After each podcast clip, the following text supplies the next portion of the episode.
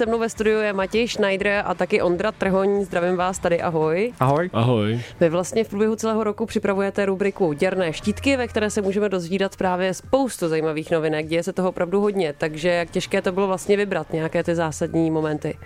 No, zase tak těžký to nebylo a minimálně ta hlavní story roku technologická, myslím, že je úplně jako jasná a to mm-hmm. jsou sice takzvané fake news, tedy falešné zprávy a jejich šíření na sociálních sítích, které se objevily během tohohle roku hned několikrát, ale samozřejmě vrcholem všech debat okolo toho byly americké volby, protože spousta lidí si myslí, že pomohli Donaldu Trumpovi falešné zprávy vyhrát ty americké volby. A stěžení sociální sítí, na který se samozřejmě tyhle ty zprávy potenciálně šířily, byl Facebook.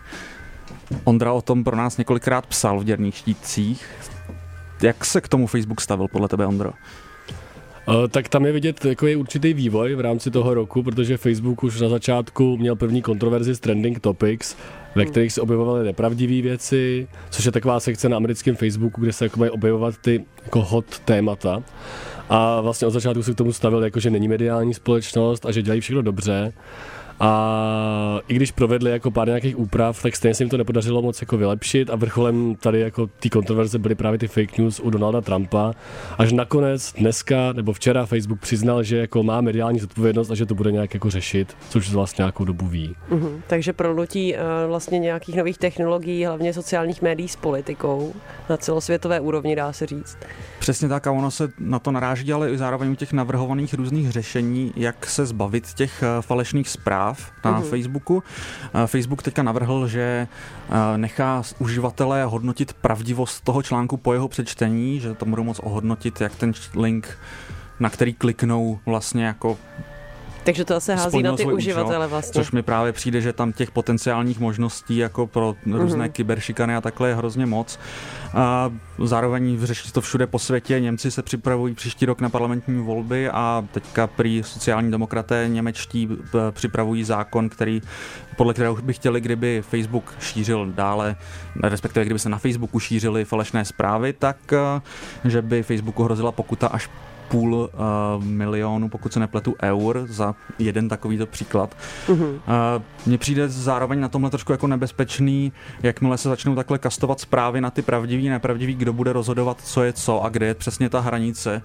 A hmm. čím víc se to řeší a i v rámci jako reakce Facebooku na to mi přijde, že právě tady je obrovský potenciál pro normalizaci nějaký cenzury v virtuálním prostoru, což zároveň v kontextu toho, že Facebook teďka se chystá zase pokusit vniknout znovu do Číny a údajně se s čínskou vládou dohodl na nějaké na nějakém cenzorském nástroji, který by měl fungovat v Číně, tak myslím, že těch nebezpečí je tam dost a nekončí to jenom u těch samotných falešných zpráv. Mm-hmm. Já, já mám teda anekdotickou věc nakonec, to je zdokumentovaná věc, kdy Facebook odstranil takovou tu známou fotografii z Větnamu, na který jsou děti zasažený napalmem, co běží po silnici, protože to je jako samozřejmě dětská pornografie, protože jsou nahý.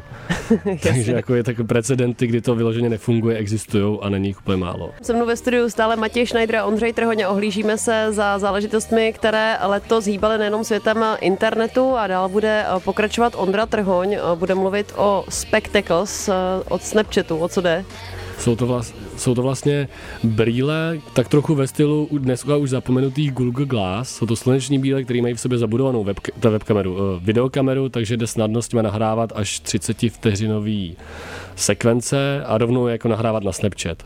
Samozřejmě ty braille jsou zajímavý proto, protože to nahrávání s tím je úplně bezbariérový, že není to takový to, že vytáhnu telefon, někdo vidí, že nahrávám. Tady vlastně se jenom točí takový kruh LED diod a vlastně tím jde nahrávat docela nenápadně. Uh-huh. Takže se tak trošku vrací určitá obava, která byla s těma Google Glass, který taky tohle to dovolovali a kvůli kterým i lidi vylepovali cedulky, že tam lidi s nima nesmějí a tak dál. A zároveň je to v kontextu Snapchatu, který je tak trošku ohrožovaný Facebookem a Instagramem, taková jako pokus vrátit se zpátky jako do nějaký hry, protože ty Snapchat Spectacles jsou podle všeho dost populární. Mm-hmm, tak to jsem se právě chtěla zeptat, jestli vypadají líp, než vypadaly Google Glass a jestli se to opravdu někdo kupuje.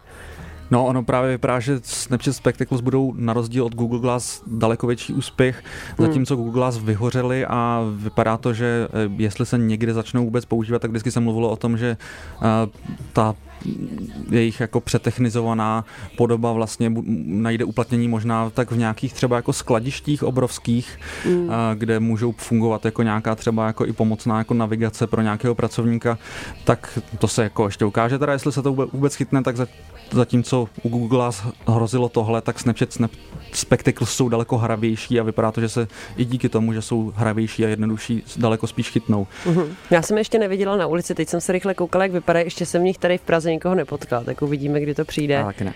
a další záležitost, kterou jste zmiňovali, která je důležitá letos, je sdílená ekonomie. Sharing economy, asi bych měla říct správně anglicky. No, to je velké téma, které se jako nezačalo řešit teprve letos, ale samozřejmě ta debata okolo toho víc a víc eskaluje a nepřestane se ani řešit letos.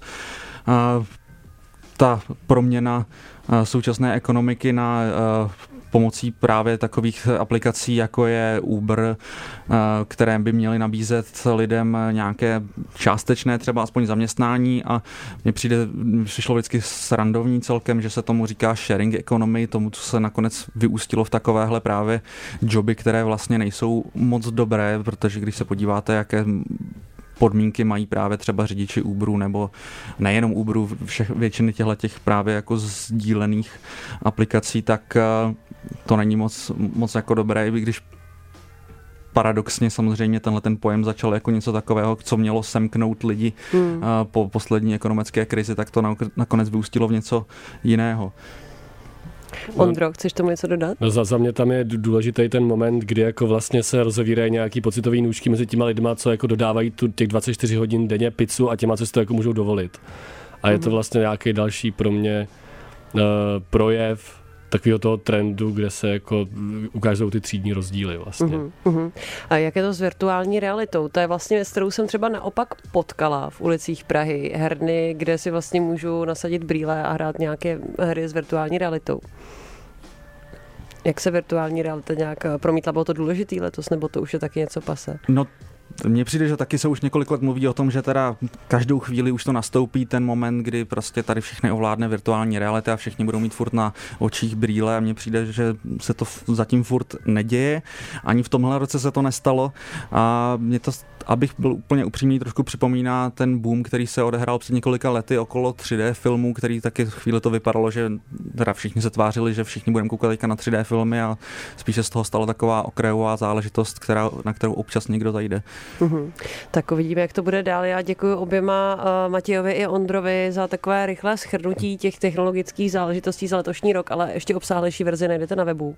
Už brzo na našem webu bude vše, všechno, co se letos událo v technologiích. Všichni čtěte. Všichni určitě čtete na vejce, wave.cz, no a dál sledujte taky děrné štítky. Díky, pěkný den.